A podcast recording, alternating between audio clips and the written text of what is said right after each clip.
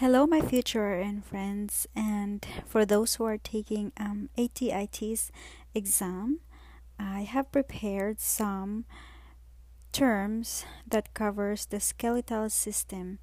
This will review the anatomy and physiology part of this system. Okay, to start with, we have the bone loss due to stimulation of osteoclast may result from a parathyroid tumor that is due to over, overproduction of a hormone called PA, PTH. Okay, again, the bone loss due to stimulation of osteoclasts may result from a parathyroid tumor that is due to overproduction of a hormone called PTH or parathyroid hormone. Okay, next, number two, osteoclast is cell that nibbles at and breaks down bone and is responsible for bone resorption. Just so you know, this is also in YouTube, but I'd like to um, tr- transform it to podcast so that for those who don't want to watch the video you, you, can also like listen to this um, episode so number three the following are the steps of bone repair. So the bone repair has the following steps. The first one is hematoma. Hematoma is a solid swelling of clotted blood within the tissues. Then b formation of a fibrocartilage callus. Then c bone and debris removal by osteoclast, and D. Bone deposition by osteoblasts. Number four, osteoblasts are the cells that form new bone which come from the bone marrow and are related to structural cells. So that's a term for osteoblast. Okay, number five. Phalanges are bones that can be found in both hands and feet. So, if you see the word phalanges in the ATI TEAS um, science section of the test, phalanges refers to the bones that can be found in both hands and feet. Okay, number six. When you trace a circle, your thumbs move around, and this is a best example for circumduction. Circumduction means the movement pattern which is a combination of flexion, extension, adduction, and abduction.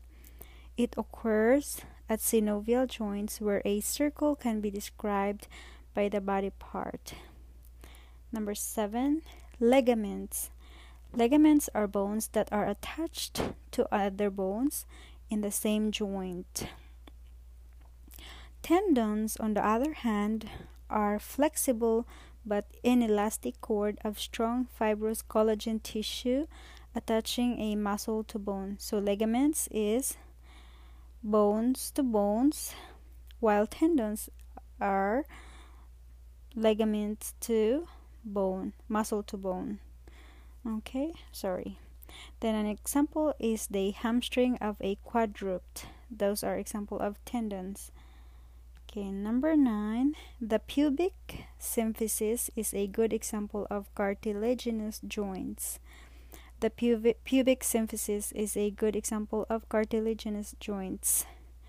Number 10, ribs, vertebrae, and skull are classified as axial skeleton while clavicle, shoulder girdle, the upper limbs, the pelvic girdle, and the lower limbs are classified as appendicular skeleton.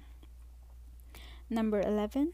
To f- avoid bone loss due to osteoporosis, stimulating the activity of osteoblasts and inhibiting the activity of osteoclasts must be done.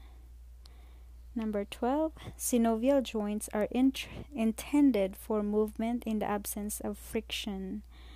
So, those are the functions of synovial joint- joints.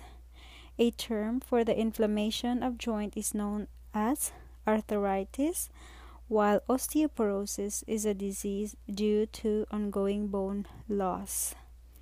Number 14. Red bone marrow comprises the greatest source of stem cell signs for red and white blood cells. 15. During the development of bones within the fetus, chondroblast cells function initially. Okay, in the last term for number 16, fibrous joints are known to be immovable joints. So that's all I can give for the skeletal system. If you haven't subscribed to my channel, you can go ahead and search for Reality Life series on YouTube and you can find all kinds of videos about ATI TEAS exam. Thank you so much for listening to my podcast and have a great day. Bye.